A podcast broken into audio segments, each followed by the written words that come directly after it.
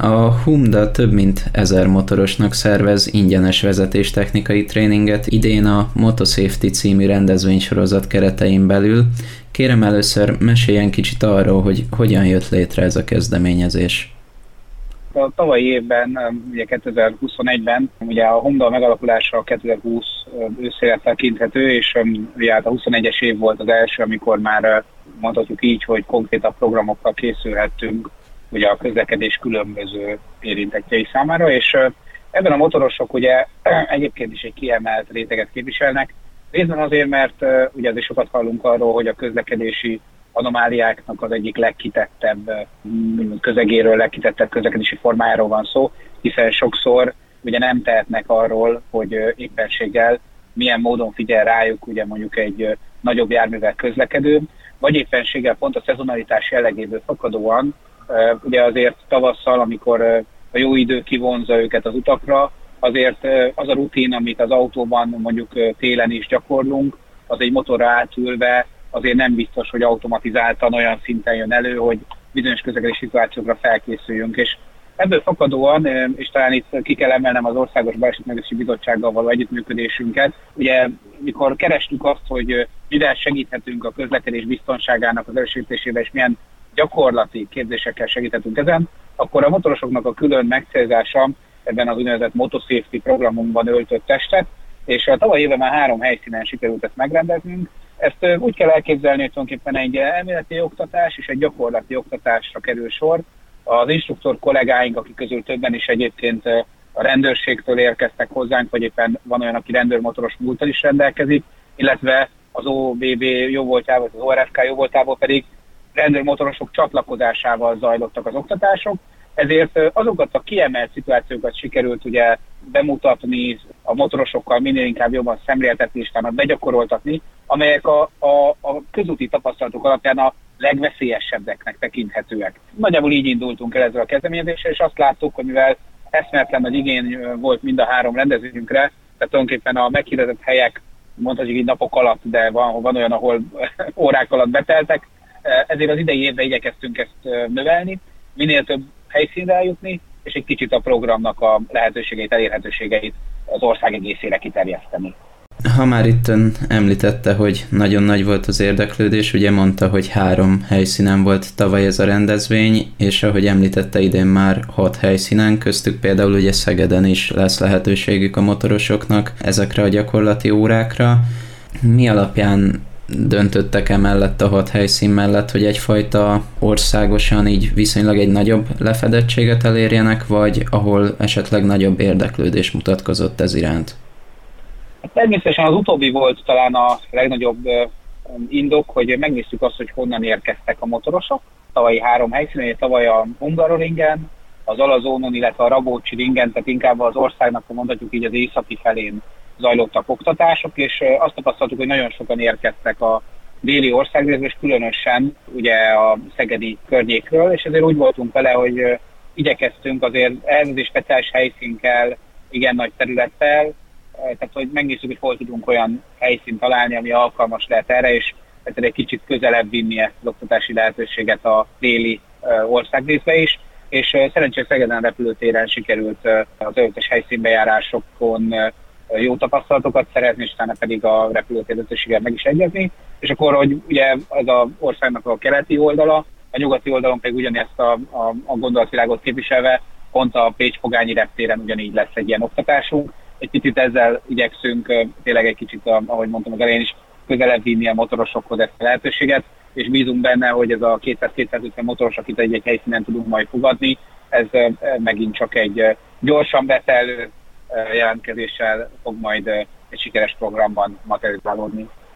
Ön itt azt is említette, hogy a tavalyi évben hát úgymond igen gyorsan volt, hogy órák alatt beteltek ezek a helyek a jelentkezők számára. Idén hogyan fog majd zajlani ennek a jelentkezésnek a folyamata? Itt a jelek szerint ugye a motorosoknak akkor nem csak az utakon, hanem a jelentkezés szempontjából is nagyon résen kell lenniük. Igen, természetesen ugye idén is igyekszünk ezt a digitális platformon tartani, hogy ezt tavaly is tettük, tehát a HUMDA honlapja lesz a kulcs majd a jelentkezéshez. Természetesen előre fogjuk kommunikálni, hogy melyik helyszínnek a jelentkezéseit mikor tudjuk megnyitni. ezért érdemes lesz figyelni és résen lenni a tájékoztatásainkra, hogy mindenki időben tudjon majd a internetes felületen bejelentkezni. Természetesen nagyobb bízunk benne, hogy az igény nagyobb lesz, mint a rendelkezésre álló létszámok. Ez minket is arra fog összökélni, hogy a programnak a jövőjét minél tartósabbá, és akár az igények megfelelő alakulása esetén akár egy-egy helyszínnek a mondjuk így megismétlésével, vagy egy, egy ismételt rendezvény megtartásával minél szélesebb kört érjünk el. Nekünk egy fontos visszajelzés az is, hogyha mondjuk látjuk, hogy négyszázan jelentkeztek volna a kétszázötven helyre, mert akkor látjuk azt, hogy nagy valószínűséggel érdemes még egy rendezvényt tartanunk az adott helyszínen, annak érdekében, hogy, hogy aki nyitott erre és lehetőséget kap, hogy ezt a képzést igénybe vegye, az valóban el is tudja érni. Mi ebben igyekszünk nyitottak lenni, és, és nem zárom ki, hogy egy-egy helyszínen ezt meg fogjuk próbálni megismételni, hogyha az igény is találkozik a mi elképzeléseinkkel. Arról már ön itt korábban ugye szót ejtett, hogy, hogy nagyon fontos ez az időszak a, a motorosok szempontjából, hiszen a legtöbben most gurítják ki ismét a garázsból a télt követően a kétkerekű járművüket, és hát ugye a téli hónapokban eltűnik az a rutin, hogy úgy mondjam, amit előtte magukra szedtek, és ezekre az órákra pont emiatt is nagyon nagy szükségük lehet mind vezetéstechnikai, mind pedig biztonságtechnikai szempontból, hogy minél jobban felkészüljenek erre az új szezonra. Igen, hát ugye azt mindannyian tudjuk, hogy azért ilyenkor a jó idő beköszöntével, ugye én főleg autóval szoktam közlekedni, de ugye mindig az ember azért látja azt, hogy egyre több motoros jelenik meg az utakon. Ugye én onnan közelíteném talán meg, hogy egyrészt ugye természetesen egy nagyon tapasztalt motorosnak is az, hogy az autóból, mondjuk hogy egy folyamatos autóvezetésből hirtelen átáll, azért egy működés elvében kicsit más technikai körülményekkel működtető vagy vezethető motorra, azért már az kihívást jelent, és akkor itt még nem beszélünk az ott esetben az útviszonyokról, hogy lehet, hogy már szép napos az idő, de még azért lehetnek olyan úgymond időjárásbeli kihívások, útviszony melletti kihívások, amik azért nehézé teszik ezt a fajta átállást. Illetve emellett pedig azért valljuk be, hogy azért a közlekedési szereplők egymásra figyelése sem könnyíti a motorosok helyzetét, hiszen ők azért az egyik legsérülékenyebb gyorsaság és, és mondjuk így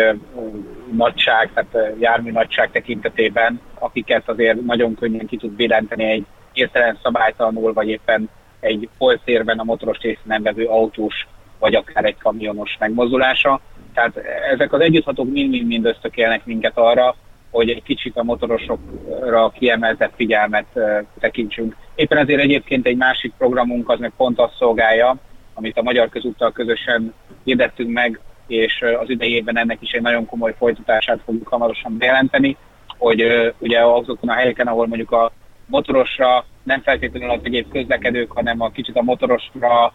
a mondjuk így az útkörülményeknek való megfelelés és az esetleges baleset esetén a, a védelmi mechanizmust javítsuk, hogy a kedvelt motoros útvonalakon szalagkorlátokat fogunk cserélni, olyan szalagkorlátra lecserélve, lecserélve a jelenleg ott lévőket, amely a kicsúszás elleni védelemmel már el van látva, ezzel ugye megelőzve a gyakran sajnos szomorú véget érő baleseteket, hogy a motorosok a szalagkorlátnak ütközve szenvedjenek tartós vagy akár halálos sérüléseket. Nyilván a legfontosabb célja ennek a kezdeményezésnek, hogy az ismeretek átadásával csökkentsék a közúti balesetek számát. Van ebben esetleg valami konkrét cél vagy dátum, amit kitűztek, hogy mikorra szeretnének jelentős előrelépést látni?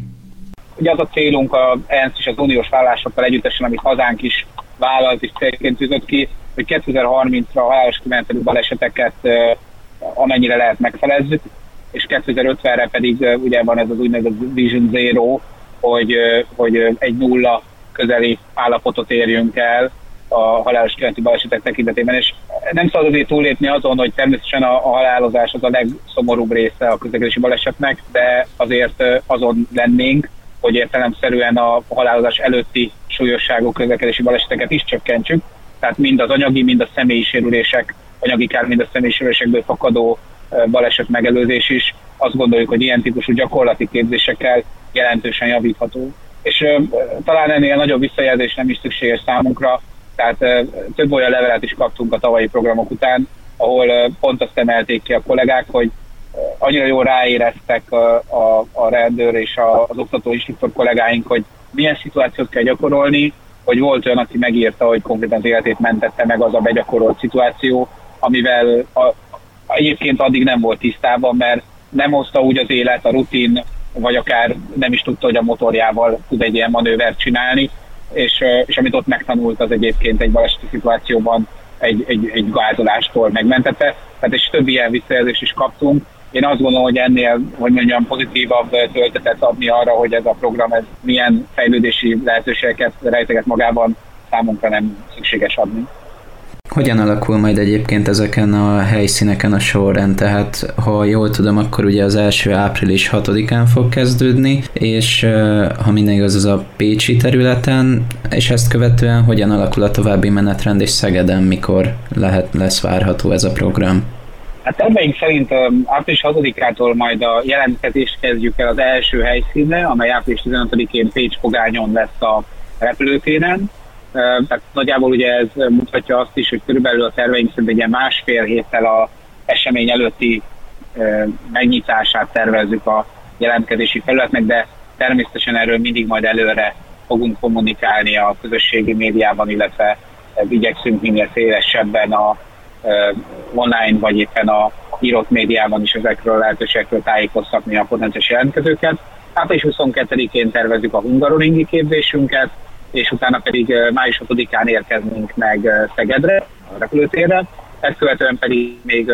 június huszonnegyedikén lesz a Zsámbéki Driving Campen egy esemény, majd július tizenhatodikán a Rabócsiringen, és augusztus hatodikán terveink szerint az Alazon járműipari tesztáján zárjuk a,